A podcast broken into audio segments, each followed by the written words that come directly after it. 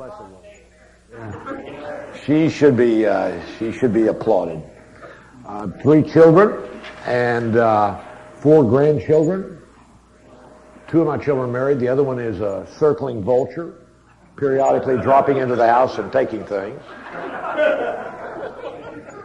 So, uh, I'm at an interesting stage of my life, and so uh, as I face and discuss things with you, my perspective is different than some of the young, very young guys to the middle young guys, because I'm on the, uh, I've made the last arc and I'm looking at the finish line.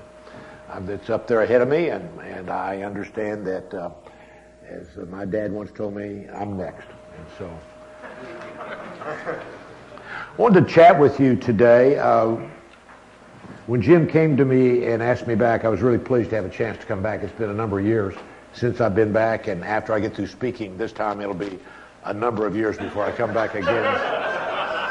and so uh, Jim, Jim graciously let me back in and asked me to uh, speak on particularly one aspect that I spoke about some years ago when we were around each other, or I talked about it, was about uh, how you review, how you view the Old Testament versus the New Testament. And so as we talked about it, uh, Jim, I, Jim gave me permission to expand it, and I'm going to talk about uh, the Bible in general. This is going to be a little different because Winston's outstanding talk on Joseph last night was talking about uh, the, the lessons from the Bible, and I'm going to talk about how to view the Bible. How, how do we hold the Bible in our life, and what is the Bible about? Uh, and I think it's a subject that is uh, way too infrequently discussed. And I think uh, if you guys, as priest, priesthood of believers who are giving your life to Christ, you need very badly to understand a lot of things, a lot of the rules of the Bible, what's going on. If you're going to really say, I give my life to the Word. If you say, I'm committed to the Word, then you better understand what in the world you just signed up for. And that's what we're going to discuss uh, today. Let me tell you that, uh, let me make two opening comments and then we'll get going. Discipleship is the changing of the mind.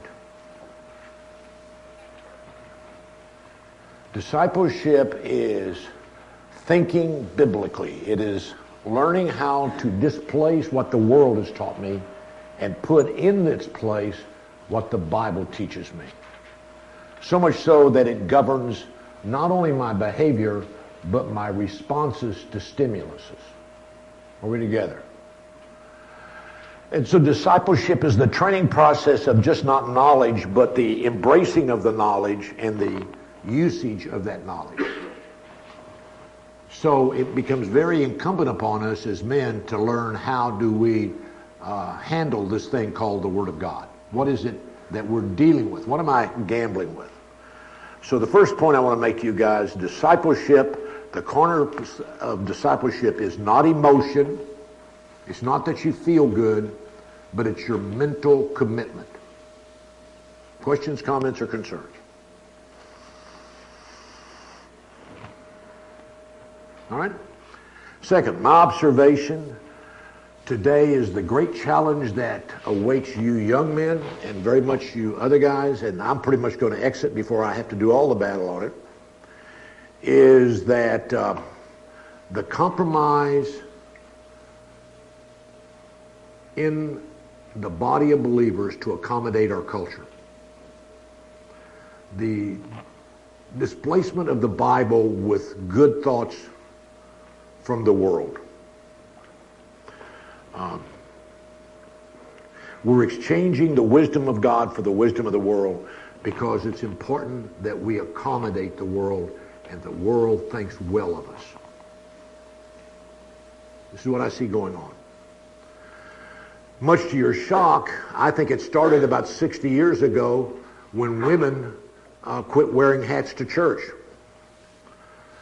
And it moved from that on into divorce, and it moved on into women teachers, and it moved on into homosexuality. And now to be relevant, quote, relevant in society, we must accommodate what society is saying. Because if I'm not relevant and they're not hearing me, then I can no way make my case. Therefore, I will adjust it. And clearly, God did not mean it that harshly. And so we have women elders serving grape juice at communion. And though the Bible says nothing about grape juice at communion, we don't serve it. We don't serve wine because we think that's not holy enough. We have women elders which are absolutely stated should not exist in the Bible serving our decision of what communion should look like. And guy, that's the, fo- the folly we find ourselves going towards. So I say to you, the challenge of your generation will be the commitment to the Word and your willingness and your ability and your depth in the Word where you will withstand the pressure that's coming your way. And I assure you, it's an enormous amount of pressure. It's an enormous amount of pressure. I go to a very great church, and I assure you, some of the positions we're discussing, um, they find very uncomfortable as we talk about the Bible. All right? Questions, concerns, or comments? I always appreciate any kind of questions or concerns. Uh, I don't really want any comments, but I do like questions. okay. I know how to do this? Yeah. Let's talk about your Bible. And what I want to do is take on four questions for discussion. There's no, any one of these questions are worth an hour's talk, but I want to just take them on and open them up and walk around them and then hand them to you and leave. Uh, first one is, is this book the Word of God? Uh, what is the construction of the Bible and how do I view the Old Testament with reference to the New Testament? And why is that important? And uh, we'll discuss that more when I get over there. Um, oh, last a comment. You're blocking the screen. Let's move you on the other side. I didn't want you to see it. Do you can understand. You may ask a question. Thank you. If we are to obey the Bible, what do we obey? And the last question would be, uh, how do I interpret the Bible? What do I do to go in and interpret the Bible? So I want to take on the first one, is this book the Word of God? And they're going to ask you in your age group and everybody else's group, prove to me it's the Word of God. And I want to suggest to you the question is to me, prove to me it isn't the Word of God. By the way, if I had eight books here, and I was unique in the fact that I understood I had some divine inspiration to know that one of those books was the Word of God, that it, it was uniquely the Word of God. Then my question to you, if I went over there and I said, there's eight books, how would you know which one it was? What is your criteria for deciding what is the Word of God? And so they say, well, prove to me it's the Word of God. I said, if I showed it to you, you wouldn't, you wouldn't figure it out anyway. How do I know that the Mormons didn't really get another Word of God? What would I look for? What sets a book apart as the Word of God? Have you ever thought about that? Not prove it, but would you even recognize it if I gave it to you? Are we okay? I'm going to give you at least, I can't remember, three or four things Whoops, went backwards. What would the Word of God look like? Well, we know that it at least would have these five components. It would be historically accurate. It would be historically textually accurate. It would be consistent, a theme throughout. It would claim to be the Word of God, and it must teach us of God and His plan. Now, any book that claims that it is the Word of God must do at least those five things. It must be historically accurate and that the words over many years have not changed. The book of Homer. Everybody understand the book of Homer? I don't know how old it is. It's very old. The, the text today is about 30% of what it was before. The other 70% has changed as years have gone on. Do you think that happened? Absolutely that happened. And is history changing in front of your eyes today? Yes and you think what you're reading is the same thing I read, I got some news for you. You're reading a different history than I read. Is that right? Why? Because the intellectuals of the day decided that wasn't what it really was, and so they alter it. So a good question, if it's the Word of God, is did it survive the onslaught of the intellectual and the academic. And the Bible is remarkably the same document that we found 2,000 years ago. Just, the errors are just so minute, it's unbelievable. Gentlemen, that's supernatural. It just wouldn't happen otherwise. It would be a consistent theme throughout. Well, you say, well, that would be easy. Well, I'm not sure. How many books are there in the Bible? 66. How many authors? So, how many? So you went quiet on me all of a sudden with my tone of voice. Oh, wait, I don't know about that. I'm saying to you, the fact that you would have a series of books, not chapters, books, not chapters, that would have one theme is remarkable. And yet there is a single theme throughout the entire book. And that it must claim that it's the Word of God. It must claim it that. That's what it is. It would also try it, you'll like it. You want to go to a guy someday and he says, I don't believe the Word of God? Any one of you guys. Okay, let's pick up the book of John and let's just start reading it. When Jesus says do something, let's go do it. And if, he, and if, if we do it, let's see what happens to our life. Try it, you'll like it. It's a unique book of what, how it impacts your life. It's not teaching you to exercise more or how to handle your diet so you feel better. It's talking about the interchange of a man. And you must give, it must give an answer to the two main questions of life. And that is, what happens when I die and why do I live? Without that, it cannot be the Word of God. Most books fall at this point. Most books that claim to be the divine inspired Word of God, the Koran, etc., collapse at this point. What happens when I die and what is the purpose of my life? So, guys, though the Word of God, you must accept that it is the Word of God out of faith. It never ends being faith. You have a great deal of reason to be assured you're dealing with the real thing. I want you to know that apologetics or the argument on the truth is not for the non believer, it is for the believer only in a reassurance of his faith. Did you hear what I said? I don't argue the truths of God to win a man to salvation. The truths of God are argued so that I have greater assurance of what I, who I am in God. Are we together? We're together on that. And so the Bible, the case of the Bible is argued not to make you win an argument with a non-believer. It's for your own personal assurance. That's why we do it. Somebody have a question? I'm just going to say that you're saying that that's not to be used when you're you're trying to convert a non-believer. I'm not sure I understand that it has. It's only for the believer, not ne- for the non-believer. Can you argue intellectually a man into the kingdom? Is the salvation plan attractive to the non-believer? It's the foolishness of it's the foolishness of God. Only the Holy Spirit can win a guy. I suggest to you, you will rarely, if ever, and I don't, I go to the point of ever, you will never argue a man into the kingdom. You academically, you apologetically cannot do that. The, the great apologetics are for your assurance. They're not for your argument. Okay? The, the assurance, the apologetics on the Bible are for your confidence. So I walk around and I'm, I'm dealing with the Word of God. I'm not flaky about that.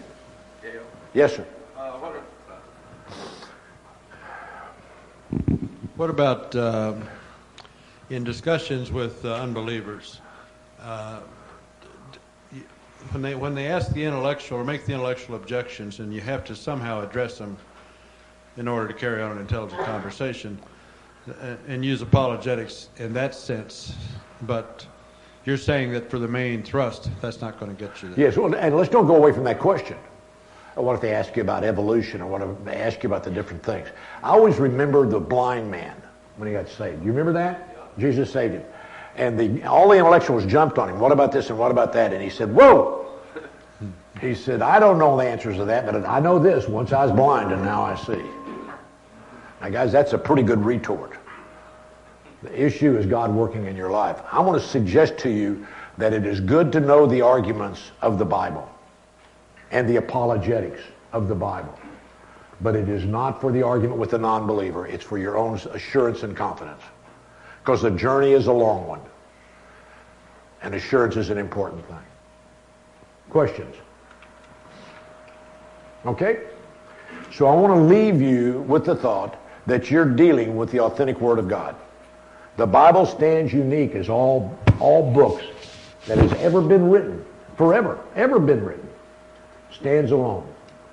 No other religious book gets near it. It is a unique, unique document that you should understand. Like how was it canonized? How did it come into existence? Where did they gather the books from? Who authored them? All that stuff's very important for your knowledge. Okay, let's go on. How many authors are there in the Bible? How many? Oh, trick answer. How many guys wrote the Bible with their fingers? How many? 40 is in, whoops. Excuse me. I can't use this thing well. It looks like I'd catch on.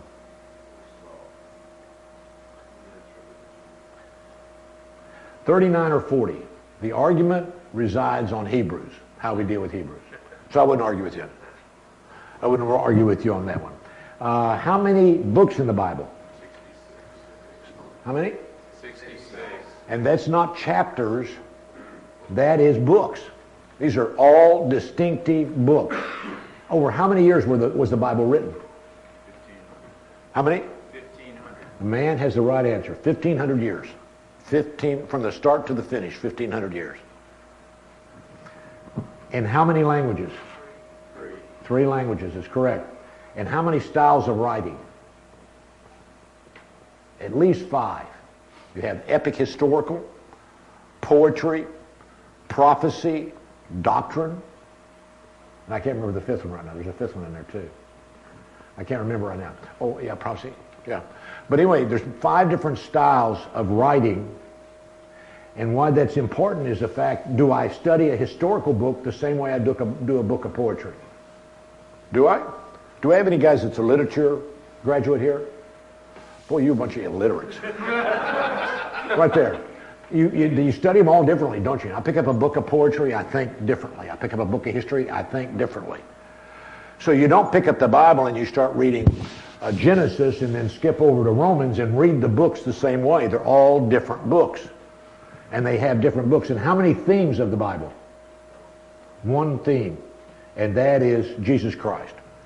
You can find Christ in every book of the Bible. A good way to read the Bible is say, who is Christ in the book of Lamentations? Who is book? Who is Bible? Who is Christ in the book of Amos? I've just finished a survey of the Bible with people, and that's exactly what we did. I want to tell you, that's an unbelievable set of truths that over 1,500 years, 66 books written by 39 men with three different languages could be collected together and have one theme.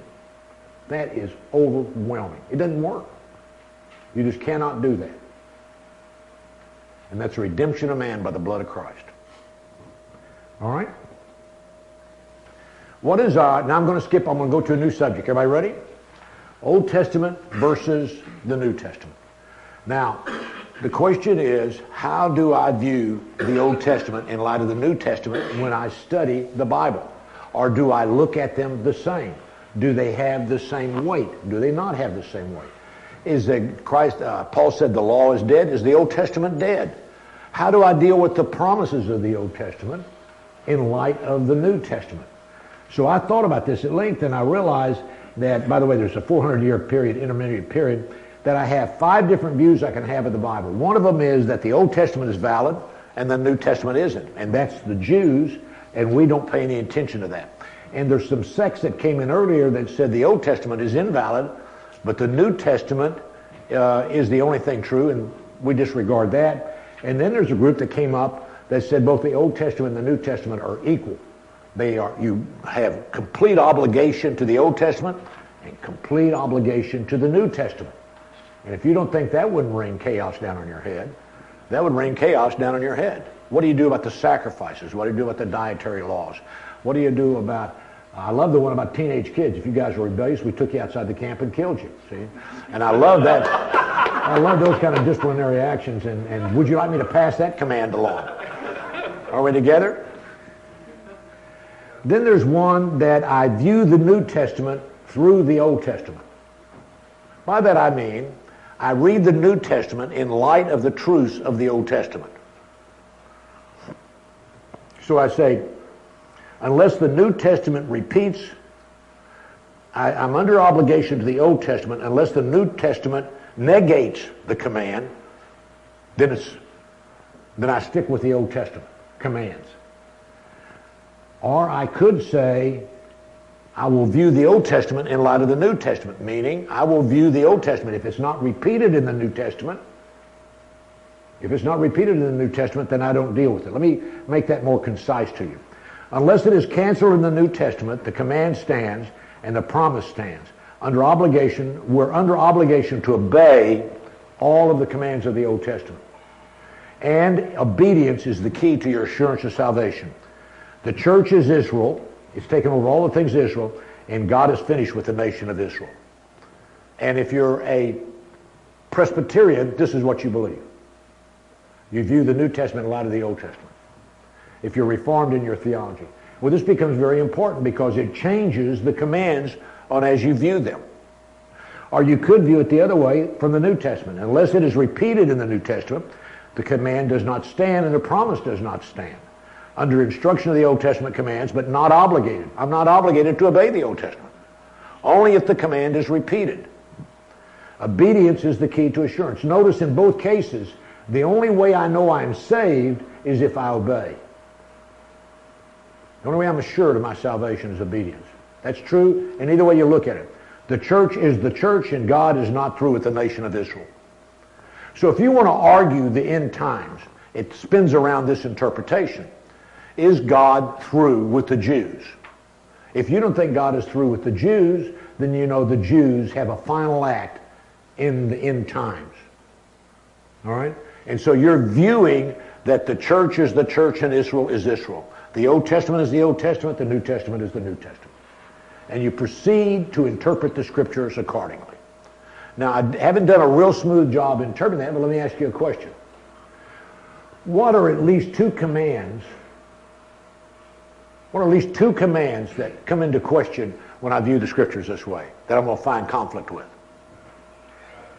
Say it again. Keeping the Sabbath will be one of them, right? Because if I view it from the Old Testament, what do I do? I keep the Sabbath. If I view it from the New Testament, it says, uh, the command is never repeated. It says that every day is the Sabbath. And so the Sabbath is not an issue with me. Is there any others? Tithing. Tithing would be another one. If I'm looking at from the Old Testament, tithing is an issue. Because it tells me to tithe. If I look at from the New Testament, tithing is never repeated in the New Testament. Consequently, the way I would view giving, what does it say? Each man must give as he's decided for himself. So the command is more freer but more difficult because I've got to decide on how I'm going to how I'm going to apply that. So if I go through this, I would say to you, if I go from the Old Testament to New, the Sabbath stands as it is, and the New Testament's every day is a Sabbath. I've already talked about tithing. The promises I cannot appropriate if I believe in, if I look at it from the New Testament, I cannot appropriate the promises. They may become individual, but they're not general. Where on the other side, the church says I have all the promises of Israel, but the assurance of my salvation in both cases is found in obedience. So guys, how do you view the scriptures? Do you take the Old Testament with equal weight with the New? When you study the Bible, do you understand there is a difference? And the difference is to lead and guide you. Do you view it from the New Testament back? How do you bring those conflicting commands together? How do you do with the promises that were given to Israel? How do you give them the promises? Winston read off uh, five or six promises last night. None of them came out of the Old Testament. They all came out of the New Testament. In your study and in your interpretation of the Scripture, where do you stand on those? Questions, concerns, or comments?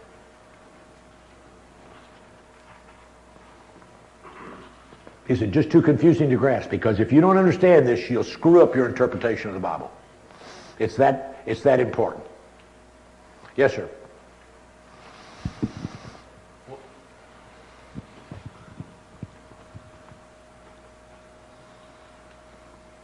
What do you do with the stance when an individual tries to bring in tithing with the book of Hebrews with Abraham tithing to Melchizedek? Okay. The question is, is Abraham used as an example of tithing? Would you bring that in?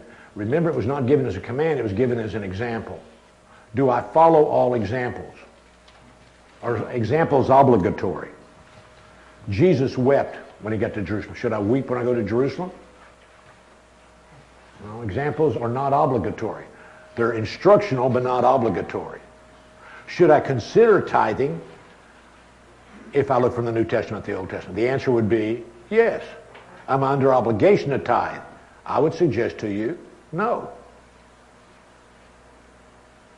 Let me say to you, the command that the Bible gives you is that you must decide for yourself. There should be, should be no reluctance, no sense of compulsion. God loves a cheerful giver. I'd rather him tell me I have to tithe. Why? I know when I've done my job. It's a lot more hard when he says, Gayle, give as much as you can. I said, okay, here comes 1%. and so when you say to me, I, I give $100,000 a year, and I say I give $10 a year, there is no, com- it doesn't matter. It's dependent upon the individual's relationship to God and what he considers he can do. Now, the good news is you get to interpret that. The bad news is you get to explain it to God when you go to heaven. Are we together? So you can take it from either way, but here's the only comment. Here's the thing. I want you to listen to this. I got two questions and I'll get to them, I promise you. You can go either way you want to, but be consistent. If you're going to say, I'm going to view the New Testament from the Old Testament, then play the cards to the end. If you're going to view the Old Testament from the New Testament, play the cards to the end. Why do I say that? Anybody have any reason for that? What? People that normally view it either way are not consistent. Yeah, and let me say to you that if I, if I, if I get in there and I find out that I'm supposed to take my teenager out of town and kill him, other than thinking that's a pretty nifty uh, command, and I was glad my dad didn't have it when I was being raised. What I'm trying to say is if I take a command out of the Old Testament and then one out of the New because I think they're neat commands, the text is not God's, it's mine. Are we together, guys? God is more concerned with your integrity than your accuracy. I'd rather you view it and make some foul-ups, but be consistent, than to manipulate it to meet what you desire it to say. Let the Bible speak for the Bible.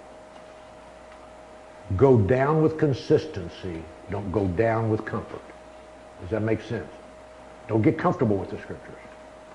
I'd rather you go down with consistency than with comfort. I think the question's over here. Is this the lower right-hand corner? Uh, right here, No, right above that. What is this? What, what did you mean? I said he cannot appropriate the promises of Israel to the church. The individuals can have specific promises. Uh, I know guys who live out of the Old Testament promises. Uh, how many knows who Dawson Trotman was? If you ever read Dawson Trotman's life, he lived out of the Old Testament. I mean, he just snatched promise after promise. Now, personally, that's never happened in my life, but it did him. Now, I, I think he can do that. But when he turned to Gayle Jackson and said, by the way, this promise applies to you, I would say, whoa, Dawson, you can't pass that promise on to me. The promises were to Israel. God hasn't given me that promise. Maybe he gave you the promise. Praise God he did, but he didn't give it to me. Does that make sense? So the individuals can take specific promises. We love the promises of the Old Testament that God will make the land rich and the people will be powerful and the country will be wonderful. It had nothing to do with the individual. It was a national, a promise to the nation of Israel. If you don't get those things straight, you will hijack the scriptures to your emotions. And you will accommodate culture because you'll have no ground to stand on. Because I got to tell you, I cannot argue the fairness of the scriptures. Agreed or disagree? There's no way I can argue it. You can't exclude the homosexual. That's not fair. I said, well, God uh, lumped along and he said a bastard child cannot go in the temple for 10 years, 10, uh, 10 generations. Tell me anything fair about that. The poor kid had nothing to do with some shacked up deal. And for 10 generations, he cannot go in the temple. That's right out of your Bible, guys. Now, who gets to decide fairness? God. But it doesn't appear fair to me. Now, the next question is, is that man wasted? Was there any great man of the Bible, Bible that was a bastard child? Who? Jephthah. He was a judge. And God used Jephthah in a mighty way. And by the way, Jephthah made the Hall of Fame. So to say that you're denied some worldly privilege doesn't deny you from achieving great things for your eternal citizenship. Are we together? Women say, I can't preach to men. That's not fair. It has nothing to do with fair. That's God's decision, not yours. It doesn't deny you from having great benefits in heaven. No, not at all. Don't try to make those arguments. You'll go right up into a cul-de-sac and die. Yes, sir. I think you were up next. Uh, what do you do with the the statement of Jesus where he said, "Unless you keep the law better than the scribes and Pharisees, you shall not enter the kingdom of heaven"? Yeah, that's a. Uh, did everybody hear him? That's a rascal of an application. I mean, a command. He says you've got to be perfect like. Uh, you got to be more perfect than they are. Uh, well, for one thing, they weren't very perfect. Uh, but I got to tell you that uh, those are very tough verses in there. And uh, the New Testament wasn't written yet. And I would also second to say to you that if I studied Jesus in the Gospels very closely, I would come to the conclusion that salvation is by works. Now, I don't like that statement, and I'm not trying to be controversial. But all of the ingredients he gave to the people were a works-centric relationship to God. It comes right out of the seventh chapter of Matthew, which I know all of you were very fond of last year. More fond, fond chapters that you had. Now, what do we conclude then? Let me go further. What do we conclude? Is Jesus not teaching grace? No. But he is teaching the Jews who did understand works. And for us to think that salvation does not have a works component, you're, you're going counter-scriptural because there is a works component to salvation. Yes, sir. What? Yes, a James, uh, 1 John. There, there's some, now by the way, that doesn't counteract grace, guys, but let the scripture explain the scripture. Quit trying to polarize the scripture. Yes, sir, you look upset. Hey, the Gayle. reason is you're shaking your fist at me, I think what they did, or something like that. Hey, I'm Gayle. just glad he didn't do the other thing. Uh, Hey, Gayle, can No, you... no, re- no, we're right over here right yeah, now. one We're right second. here. Let him Gayle, go. one oh. Can you repeat the question if they don't have a microphone? Didn't Okay. Just, Oh, just help the over here? recording. Yeah. All right, I will. The, when when you, s- when Christ said that that your, your, your righteousness has to exceed that of the Pharisees, wasn't he, my understanding, or maybe my interpretation of it was, is that he was trying, he was exemplifying the fact that you, get, you can't do it on your own, and wa- was revealing their, their, um, their depravity. And you, and you can read it that way. And I could also read it that uh, you have to have obedience greater than the Pharisees. I'm not clear. From a grace point of view, I want to say, he, he meant when I get saved, my righteousness will be greater. But then I make this mistake of drifting over into the seventh chapter of Matthew when he says, You did not obey me, I never knew you. And the relationship was totally obedience centric. Okay. So I'm not trying to make a big, but I thought his point was valid. You got to weigh those difficult scriptures. And all I'm saying is, guys, let the scriptures teach, let the scriptures speak for the scriptures. When I was a young man, about 101 years ago, the, um, the church lived on legalism. And the benefit was I lived in a safe society. Mother and dad could let me run around, And the worst I'd do is get into a can of beer. Today, we live in grace, and the problem is we live in an unchecked society. It's, I don't want my children to get 30 feet out of my yard. I'm scared to death what's going to go on out there. Are we together? so, here is a mistake of the church. It's not all grace, and it's not all works. It's got to live in the compatibility of the two held together. Why do I say that? Because it's the scripture says that. But we want to move away from the tension. We want it to have it one way or the other. The Bible doesn't have it that way. And we've got to learn to live with that tension. Was there a question over here? Yes, sir. Right here. Excuse me, I'm sorry.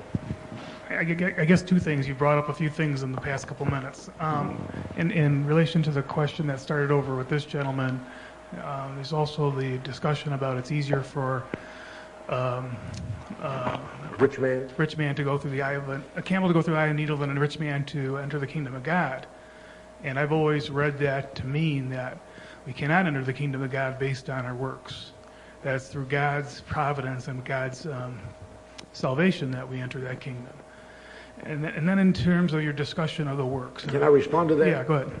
Yeah, and I don't want you to give up your question, but I'd like to respond to that.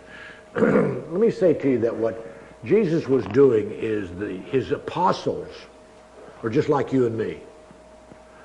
People who have wealth have special dispensation. James talks about it. Don't let them have special seats. He hated, uh, he hated uh, when we gave people favorite, favoritism. And it's never dawned on us. We've always had trouble. If a guy makes money and he's rich, he's bound to be successful and wonderful. Know, we'd say we'd snarl around here, but guys, we act that way. Come on. I know you act that way. It's your, it's your knee-jerk reaction. And Jesus said, by the way, let me tell you this, boys. Not only is he not in heaven, it's harder on him to get to heaven than the poor person. And the answer is why? Because the rich guy says, I don't need you, God. I got it made. Tell me what you're going to give me. Tell me relevance. Tell me anything that's relevant about the scripture. I got it. And until God brings him to his knees. And I think that's the point he's making there. I don't think he's talking about works. I think he's talking about our viewpoint of what's going on. Yes, sir. Now, did you want to go on with your question? Let me respond then to that first. I, I, don't, I, don't I, I, agree he's not talking about works, but what, is, what he is talking about is that we can't do it on our own. We don't come to the kingdom. Don't disagree with you. So go, taking that into to the works comment that you made, we can't do enough works to be saved. I think we can all agree on that. And Ephesians 2, 8, and 9 tells us that um, we're saved by faith through grace and nothing else. Um, I get a little bit nervous when you try to marry works and faith and salvation. I understand that out of our salvation and our faith, we should be, responding in obedience. And I think that's what James 2 tells us. But I, I, for, I would ask for more clarity on your comment about the combination of works and faith. It is not me, it's the Bible saying it.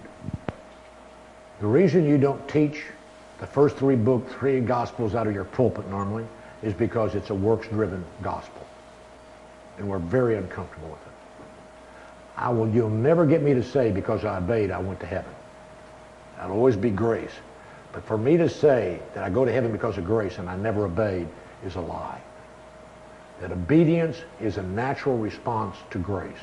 And if I do not obey, then I have no reason to believe I've been saved. They are in, inextricably linked in the Bible. I understand the linkage, and that was the discussion we had last year that our obedience that was evidence. Loves. Yeah. Our obedience is evidence of our salvation. I think that what that's what James two teaches. Uh, um, but one, that's what the whole Bible teaches. One one is one is the chicken and one is the egg here, and I think faith, salvation through faith comes first, and only you can only have good works after that fact. Okay, and go there if you like to. And I just encourage you to study the scriptures because you got to come to peace with the works component. And what we want to do is put the works component on the shelf.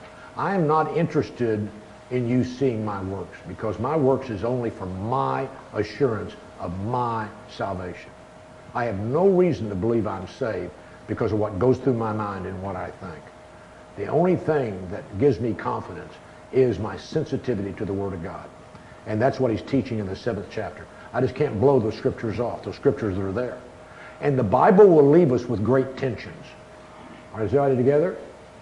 And the answer is let the Bible answer that. And if you don't do that, you will discard chunks of the Bible. And if you discard chunks of the Bible, you're headed down the, you're the slippery slope of throwing the Bible away. That's what this whole talk is about. Is do, get a hold of it, understand how it's shaped, so you can get a hold of it. There was one question I'm going to stop after. Two more and then I quit. Oh, golly. Okay. Well, I better not ask it. Yes, there's a break in five minutes. Thanks, Gayle. If I look at your, your chart there, if I'm on the left side of that chart um, under assurance, then my assurance of um, salvation is based on my Obedience. obedience, Still. to the entire Old Testament law plus the New Testament. When you when you say the Old Testament is, uh, I view the New Testament from the Old Testament. I've got a pro. I'm, I'm obligated to the Old Testament. Then you say, well, what do you do about the dietary laws? Well, I got some news for you. They were not called the dietary laws. Well, what do I do about the worship laws or the uh, the the religious laws? I got some news for you. They were not called that. They were called the law. So why would I? We made the division so that we wouldn't have to screw around with them. That's exactly what we did. And so I'd say to you, if you take that side, feel free to take it. Please be consistent. Now, there is numbers like the sacrifices are knocked off in the Old Testament. Those, those are thrown out in the Old Testament. The dietary laws, to a large extent, are put away. But there's a lot of laws in the Old Testament that are not put away, and that's, that's the thing you've got to come to grips with. You can't pick and choose. I, I guess my question would be then, why, why, in your experience, would anyone want to be on that side? Well, some very wonderful and profound men are on that side. Uh, R.C. Sproul is on that side. Wonderfully godly man. Now, how they accommodate the Old Testament, I do not know. I, don't worry about them. I really don't worry about them. Just so they're consistent. What I'm worried about is you guys. What are you going to do? What are you going to do? That's, that's the question. And wherever you come down, come down, take a stand, embrace it as the Word of God, treat it with a great, holy thoughts, and be serious about what you're doing. Quit being haphazard in your scriptural thinking. Be firm on what you believe. If you don't, you'll be washed away in the waves of the world because I got to tell you, the waves are coming and they're big and they're tall. Do you believe me? I'm telling you, they're coming after you. They will not be satisfied till they dilute the whole dumb thing. Until they dilute every aspect of the Bible.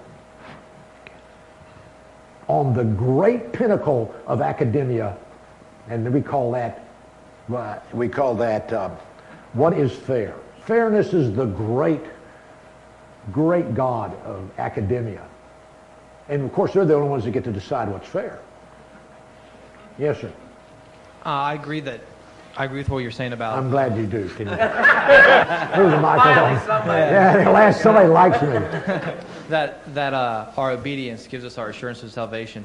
Would you go as far as to say that we can look at our good works then and recognize that as as evidence that we are saved?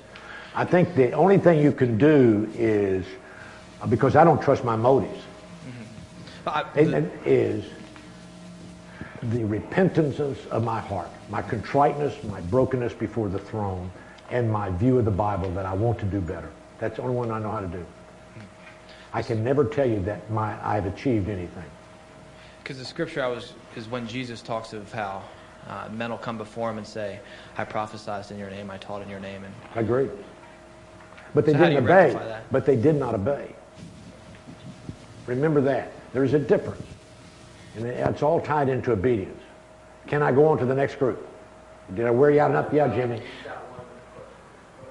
Gayle, I hear you encouraging us to make a decision on how we're going to look at the old and the new. But I also. Let me, may I just rephrase? I'm telling you, you must do that or you'll live in a state of uh, contradiction in your studies. I hear us going down this path of making our decision based on which side of the ledger we're on on these given issues. No, I just My- said if, if you decide these are three issues that come out. Is there a scriptural method that a guy can take um, in choosing at 30,000 feet which way I'm going to look at the Bible? The old through the new or vice versa? Is there a Jim, a justification good, for doing that? It's a good question, and I don't know the answer. I I would, I would throw a bunch of nonsense around like what's your eschatology and all that bull. Let me not get you over there. But let me say to you that what I did, and I recommend it to all of you, is I'd find men who really know the word, who I cared about, who cared about me and I cared about them, and had lengthy dialogue on what the issues were. I learned this. It took about three years for me to come to this point. And I had a guy ask me one time that question, and I just collapsed. He said, How do you delineate between the Old and the New Testament? What do I apply out of the Old, and what do I apply out of the New? And I just felt I couldn't answer the question. I didn't know how to answer it. And so I sat on a journey to learn the answer. And it absolutely sorted out great parts of my Bible study from that time forward.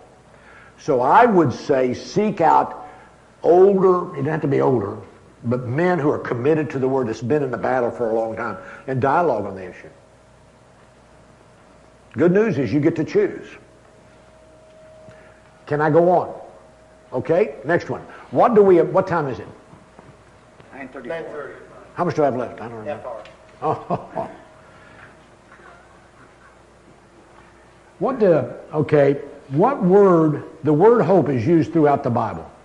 What are the five books where the word hope is not used? This is your pop quiz.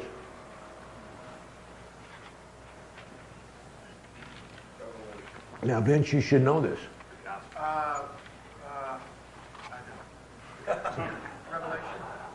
Revelations 1. Vince, go. You bluffed your way into that.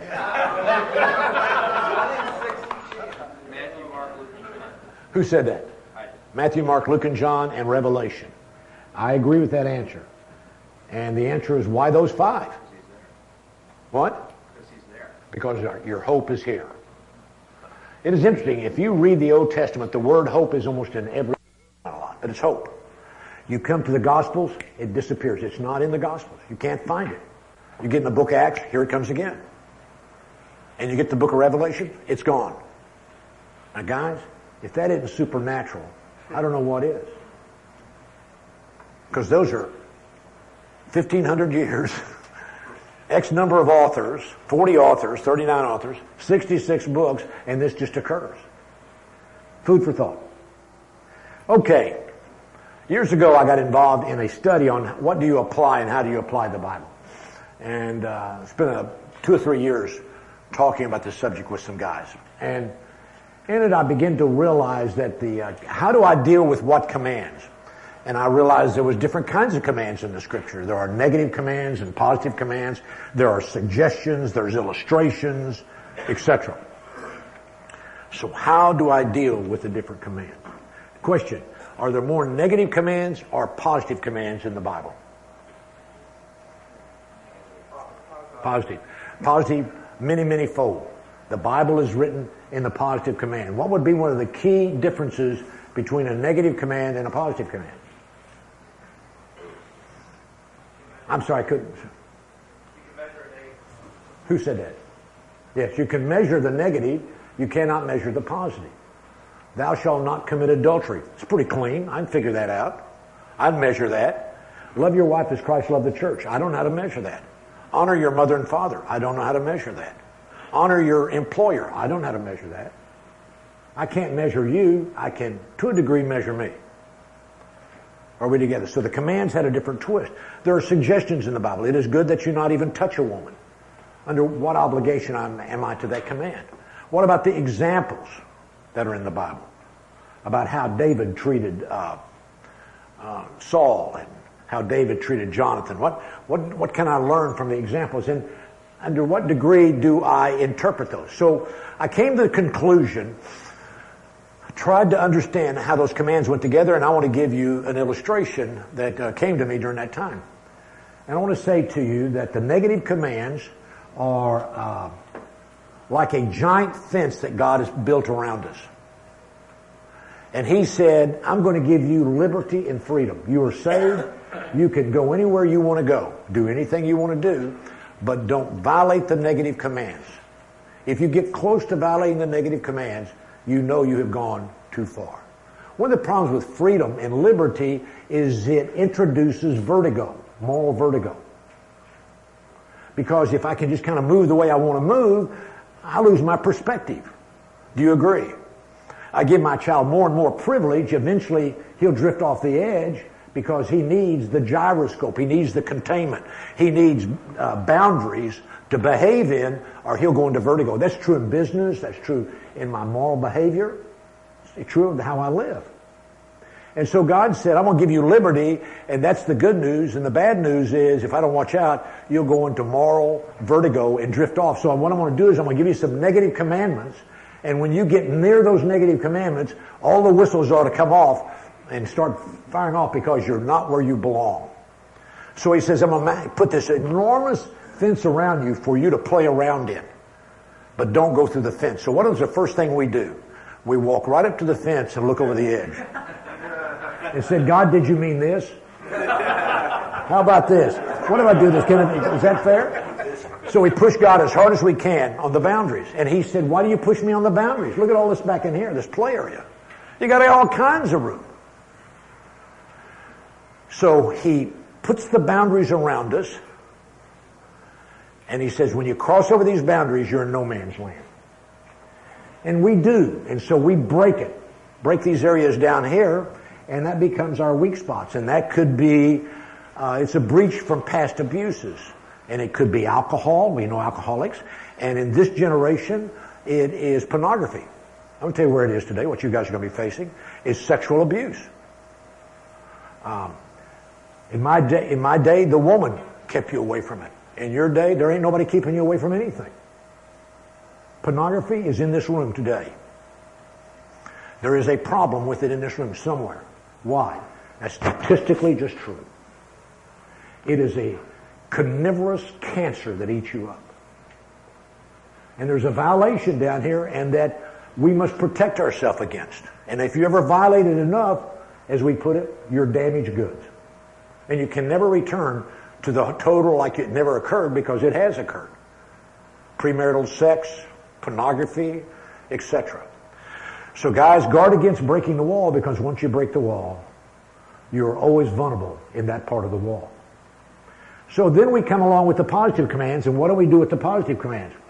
Well, what we do is we create a series of, we make decisions and we limit ourselves on purpose. Let me draw that a little bit more. We take a, I know that I can go, I can live from here to here.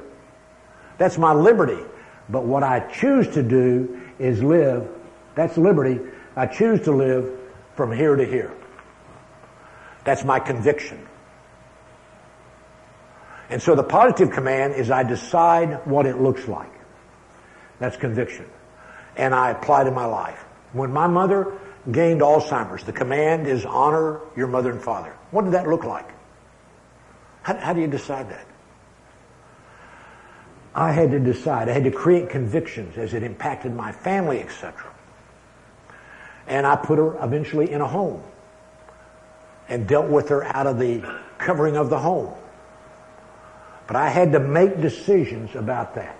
There was no command to guide other than God said, honor your mother and father. And God says to you guys, do not fornicate. And he doesn't really say very much more other than don't fornicate. Now there's a big long line, so where's the, where's my line? As I used to tell my sons when they were growing up. Now son, here's the deal. Is uh, holding hands okay? Is a kissy on the mouth okay? Is arm around the shoulder okay? Is mutual fondling okay? How far do you go, son? Is she, does she get to decide your moral purity or do you decide? Where is your line? Where is your conviction? Because son, when you're in the battlefield, your hormones will betray you and you'll go through the wall. You must decide before you go in the battle because when you get in there, you cannot decide otherwise. And that's the bane of the youth. And older guys, the same things about business. When do I act ethically? How do I deal with my money? How do I handle my accounts payable? How do I handle my accounts receivable? How do I deal with my family? How do I deal with all the aspects of life? What are your convictions about entertainment? During the Iranian war, there was a guy named Scott, Colonel Scott. And Colonel Scott was a captive, and he decided, because he could hear the jets fly over, and he, and he knew what kind of jets were flying over, that he decided America was getting ready to come in and bomb Iran and get him, get him out.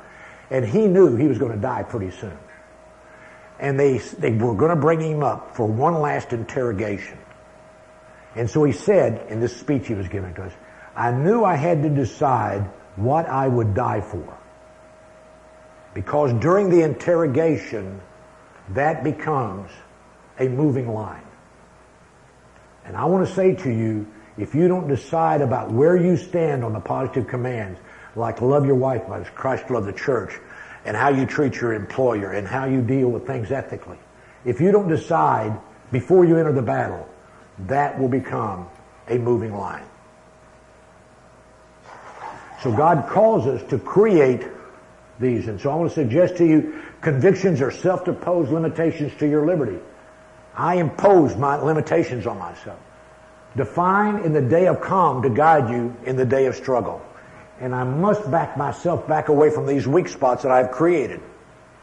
When does, when does your relationship to a woman of business cross over the line? Is when you shake her hand? When you're nice to her? When you kind of say a flirting? What if you just got a little bit of an offbeat comment to each other? When do you become emotionally entangled? When are you sliding over that line? I suggest to you guys, draw the line back here to protect you out there. Questions, comments, or concerns?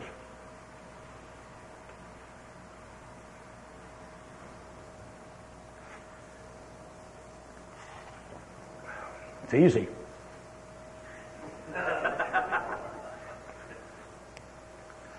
Here's some of the things you need to think about. How many hours do I work? Conviction. There is no, de- no definition in the Bible. How about men and women? How about how I treat my money? Entertainment.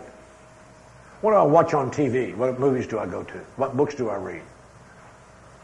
What are my, what are my boundaries? What are my children seeing me do? Drinking. What are my children seeing me do? Business ethics. My giving. Are you generous? What are you? How do you, what have you decided? How do you honor your parents? How many of you have parents still alive? How many have parents over 70? You're headed on your way into a new arena of life. How do you honor your mother and father? What does the Bible say? What are your convictions about that? Where do you stand on that issue? Okay, any questions or concerns before I go on the next subject? Yes, sir. Uh, this I have, uh, the question was, can you get copies? At the end, I'll give you an email address, and if you would like to have the email address, I mean, if you'd like to have them, if you email, if you email me, I'll email you right back. I mean, I, I won't send them to you, but I'll email you right back. I'll say, good morning or something like that. have a nice day. Have a nice day. God loves you. Godspeed or something like that. And I will send them back to you. So if you enter the scriptures, you must know how you can handle the Old Testament and the New Testament. If you enter into the scriptures, if we are called to obey, then we must define what do we obey. And it takes thought. Like, for instance, what does it mean to honor your parents? I got to tell you, you just don't slip over the side and understand that one. That takes thought and consideration. Okay? I'm getting ready to leave. I do have a question. Yes.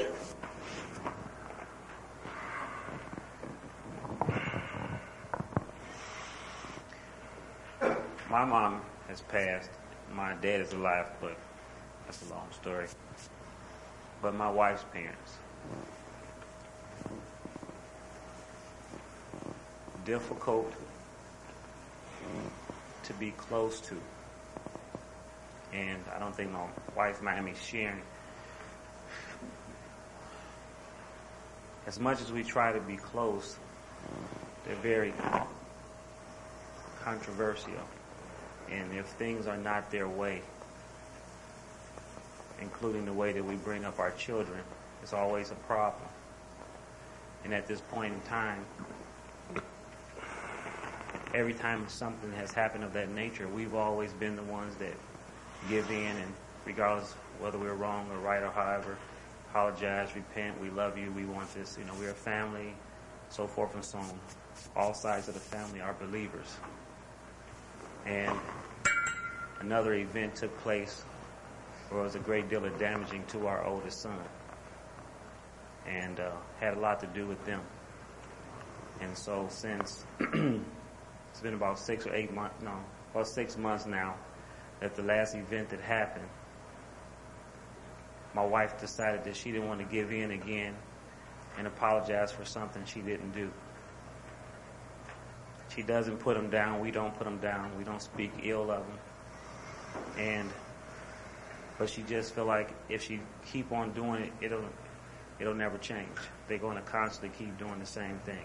It's been happening for the 12 years that we've been married, and it's 30 years Okay. more that know. For the sake of time, I'm going to speed you along. May I? I don't want to do a talk on honoring your parents, but if I am going to handle that command, what's the first thing I do? What's the first question on the table? Anybody? What does honoring mean? First, let's go back. What, what does honoring mean? What does it mean? That's the first thing you do on the Bible. So, gosh, what is he saying? Because when I thought about it, when my mother had Alzheimer's, I remembered obeying my mother. And I said, I can't obey her. Honoring was, I obeyed her. Now what do I do? Well, that's not what the word means. There's two words, and I'm, I'm going to do a little bitty Bible study here and then go on. There's two words for honor in the Bible. One of them means I invest in, and it becomes of value, and I, and I honor it. And one of them is I attribute value to. For instance, I attribute value. I go into an uh, art studio, I see a picture up on the wall, and I say, that is really beautiful. That's worth $30,000. Why is that worth 30000 I just think it's worth $30,000. The other one is, like uh, my son and I built a picket fence in the backyard, and I figured at 15 cents a, an hour, it was worth roughly $22,000 when we finished it up. It was 20 feet long. Come on, guys. That's investing in. Or you see the example? That's investing in. And so there's two different kinds of things. It says honor your wife, and that means invest in. Honor your parents, it means ascribe value to. Alright? Now, so some of you would say, you dirty SOB, you don't know my dad, he's a bad guy. And I said, no, I didn't know your dad, but I do what the Bible says. You're to ascribe value to them. And so the call is to accept and ascribe value. The actual applications go up and down and all over the map on how it looks like. Second thing I want to say to you is at the age of your parents, you will not change them. So don't get into being a change agent. You're wasting your time. Now does that mean you don't neutralize them? No, that doesn't mean that at all.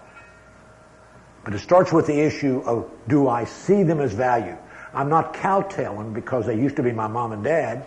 I love them for who they are, and they got weaknesses just like everybody else, and I don't deal with them. But they are special because they're mom and dad.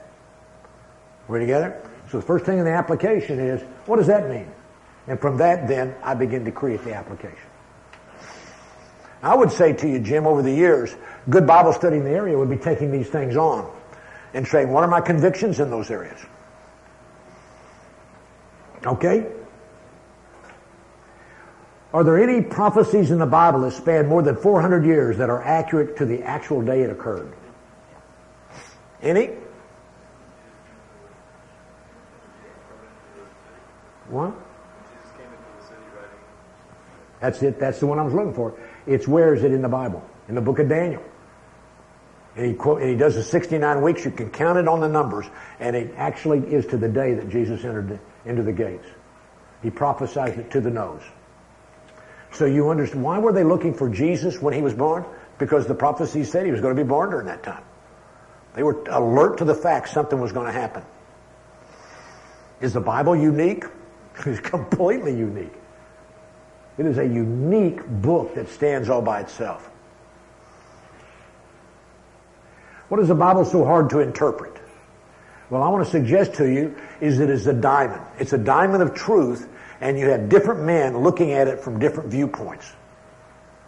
I could take you out and we'd see a car accident and I'd stand you over here and you over here and I'm over here and we'd see totally different things. And so I would do the best I could to explain to you what I'm watching, what I'm seeing, and you get the other three and you say, how in the world do they go together? Well, they do go together. I just must understand we're seeing the truth from a different viewpoint, but each one does what? Each one helps me understand. Each one helps better explain what went on. Do you understand that? So the Bible best explains the Bible and it gets into trouble because you've got these 40 authors standing around this diamond walking around saying it looks like it glitters to the left, look, it glitters to the right, and they're seeing different things about the truth of Jesus. That's what makes it so hard. Are there any prophets? Whoop, I went backwards, excuse me, didn't mean to do that.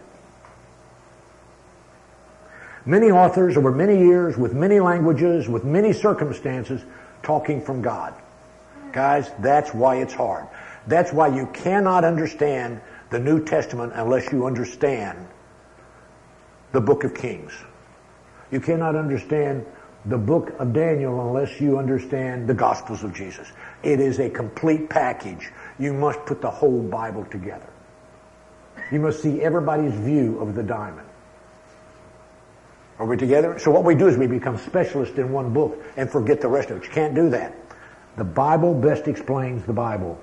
Key rules of interpretation. Know the author, what the author is doing, and how he tactically accomplishes this objective top down and then bottom up. What's a good illustration? Now, we were talking at our table, is there the fear of God?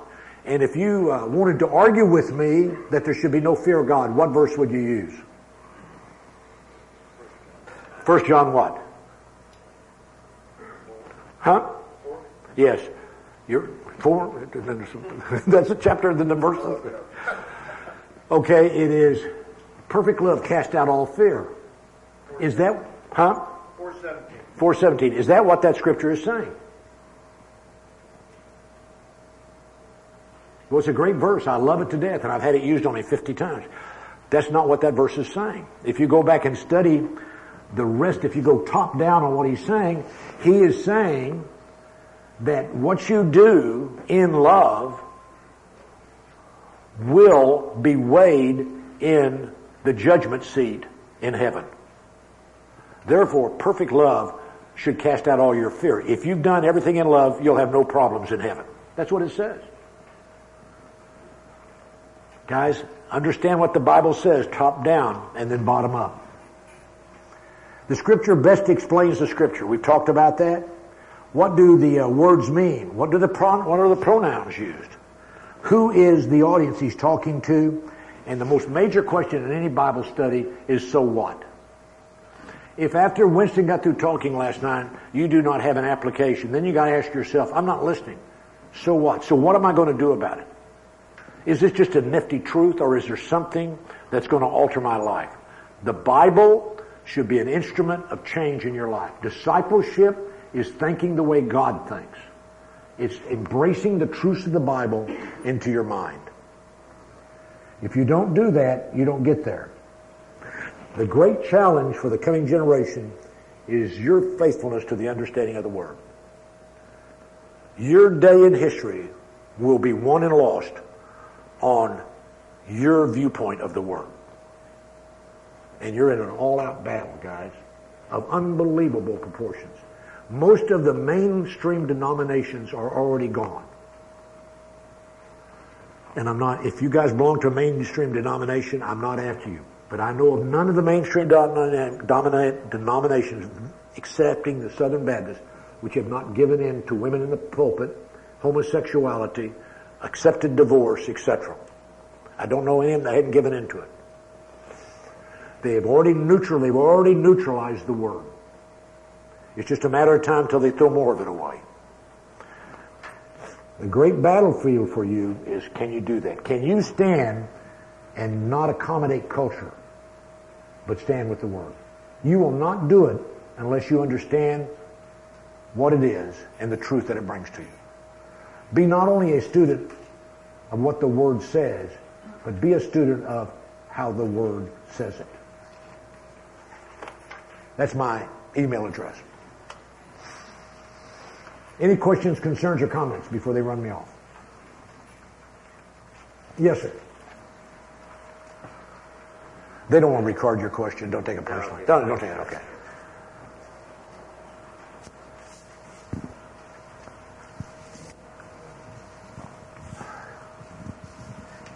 Gayle, you. Uh, I can't understand the last uh, It says Gayle, period. Don't leave that out. Jackson at P-O-R-T-A-L-T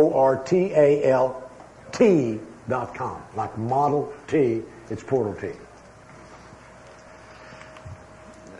Gayle, in uh, reviewing the, the tension in the Bible, Beg your pardon? in re- when you were discussing the, the tension in the Bible, for example, the tension between grace Sovereign and God and the free will of man. Yeah, the, the many tensions that exist. Your comment was, um, we can't discard anything. We have to live with the tension and go to the scriptures for the answers. Can you give me a clue as to what sort of answer I'm looking for in that case? I mean, it's tension. I, I think maybe when you were talking about the diamond and the different views, you might have been alluding there to the fact that if you look at it as a whole and study it for from all its sides, then those will eventually resolve themselves. Is that the point? We are, we are seeking the perfect theology. So I have everything explained. I have everything in a neat corner. Would you agree? Does everybody agree? I want, I want a theology where I got it put, I've got it all, I got it all nailed down. Well, God's never going to let you get there because the minute I do that, you violate what Winston taught you last night, is I don't live in faith. I've got God checkmated. He won't let me checkmate. So I go in and I say, is God sovereign? Yes. Is there a free will of men? Yes. I said, wait a minute, you can't have the two. He said, oh yes I can. What do you mean? He says, I do it. And somewhere down the line they come together. And I want you to know that I'm sovereign. And you have nothing to do with what's going on, but you're totally responsible. I said, wait a minute. You can't, you can't do that. But God says, yes, I can, and I do. And it's in your best interest. So it's very important that as a man who thanks for the Word of God, Miles, like yourself, that you accept them, admit them, and live with them. Don't brush them off. Like, for instance, we're struggling with grace and, and works. Don't brush it off. It is reality in the Scriptures. Now, I don't know where you want to come down on it. I'm not arguing what the gentleman came down and understand right where he is. And don't argue with him on it. But it clearly there is a tension in the Scriptures on that. Clearly a tension. And so you come to grips with it and you accept that, that reality. And there's many, many. You've got to live with the tensions and the con- not contradictions, the apparent contradictions, the ambiguity of the Bible at. But it is a single truth that God will periodically open up more and more doors to you as you go down. But still, there's lots and lots of questions. I'm just not capable of getting there. But God says, uh, can you trust I'm telling you the truth? Yes. Is the Bible the Word of God? Yes. Then live with it. This is in your best interest. Is that okay? It has to be. It has to be. That's right. That's the only answer I have. Yes, sir. It's a good question. You just got to live with it. I don't know how to go. A question on the, the term eye of the needle. What did that really mean? Well, the eye of the needle was a place in the wall of the city of Jerusalem as I've understood it. And to try to get a camel to go through it was just a joke. A human might squeeze through, but a camel never could get through it. And so Jesus said it's easier for a camel to get through that eye in the needle, which is the hole in the wall, than it is for a rich man to go into, heaven. And what he said, it doesn't mean rich man can't go to heaven. It just says rich man, I want to, I want to uh, accommodate the other opinion, but to me it says the rich man is, uh, he's so preoccupied with the things of the world that you can't get his attention. Why is it easier to bring a young man to Christ than an older man to Christ? Because an older man has too much, he's, he's too vested. Said, here's what I want you to do. I want, to, I want you to come before the altar and admit everything in your last 60 years has been wasted. You, you have absolutely wasted your life. God says, the heck, I, heck, I will do that. I'd re- I want to gamble on I was good enough. That's a bad gamble. But the young guy's got no, nothing, he's not invested. He has nothing on the table. The rich man has a lot on the table. What do you say I have to give up? You have to give up everything? Can we go over that one more time? Is there another option in here we can work on? Is there plan B? And Jesus says, that's why the guy has trouble. Christianity is best understood by the desperate. Would we agree? Now the question is, is everybody desperate? Yes. It's just not everybody understands it. So there's going to be times when that comes into focus, and that's when you want to be ready. Nobody will miss their time of desperate. That, they'll get their time in the barrel. That's a promise by God. Does it, does that explain the question? Yes, sir. All right. Um, No, Mr. Jackson, no. what? No. No. Okay. Um, a lot of times with uh, people of my peer group, um, particularly with women in pastorship roles and things like that, they claim that that passage of scripture that deals with that was um, a cultural commandment. That Which that, about women? Uh, yes. Yeah. Um, what is the what's the best response in general to that type of statement that it was a My cultural answer is, was adultery cul- cultural? Why wasn't that cultural? Under what grounds would you call it cultural? I can argue the case that it's not cultural. Can you argue the case that it is cultural? And let's assume that my argument's just equal to your argument. Let's just assume that, okay? Would you not rather opt towards the conservative side and be safe with God than push the boundaries?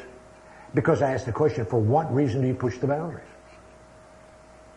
Because women are being denied? Give me a break. Women being denied? They live longer than you. They're going to take all your money.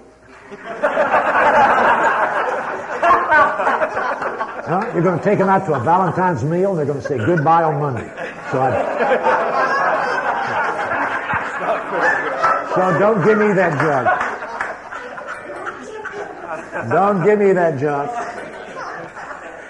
Some of the greatest ministries in the world are to women. But God said they don't belong in the pulpit. What's so wrong with that? Said a bastard child can't go in the temple for 10 years. Said a divorced man should not be an elder. Oh my gosh, that's, that's so unfair. What do you mean it's unfair?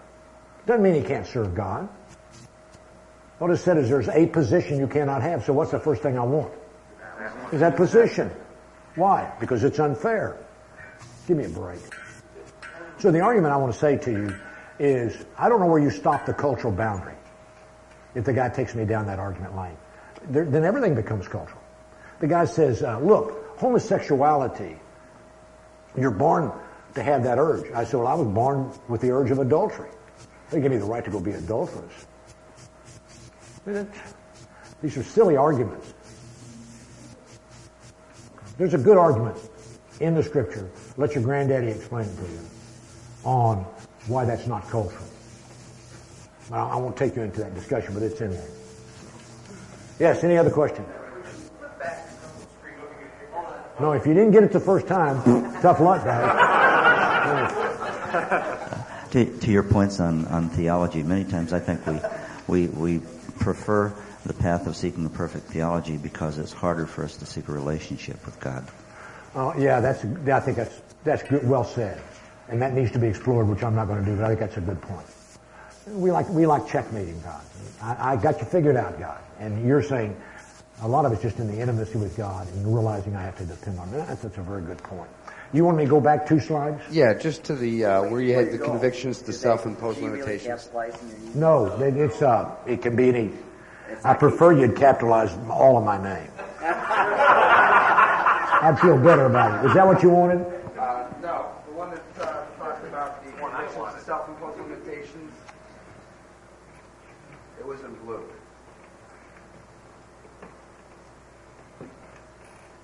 There you go. Thank you. Okay? Yes, I think. He said it's over with.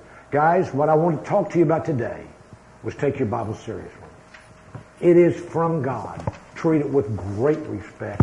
Defend it, know it, understand it, trust it, depend on it. Don't let them take it away from you. They're trying to take it away from you. Don't let them do that because that's from God. Don't let them do that. So we talked about how to use the Bible today. And when I come back five years from now, no, when I come back on Sunday, we'll actually, I'm going to do a Bible study with you on Sunday on Hebrews, and we'll just put some of these things to practice. Let me pray for us. Father God, we are very grateful for your word. What a wonderful God that has left uh, his message behind with us.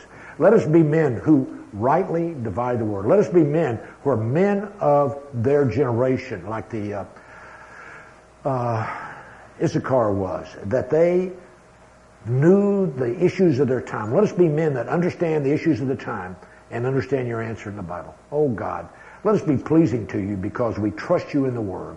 Let us be men who walk with our heads uh, pointed towards you in the confidence of this Word you have given us. Amen.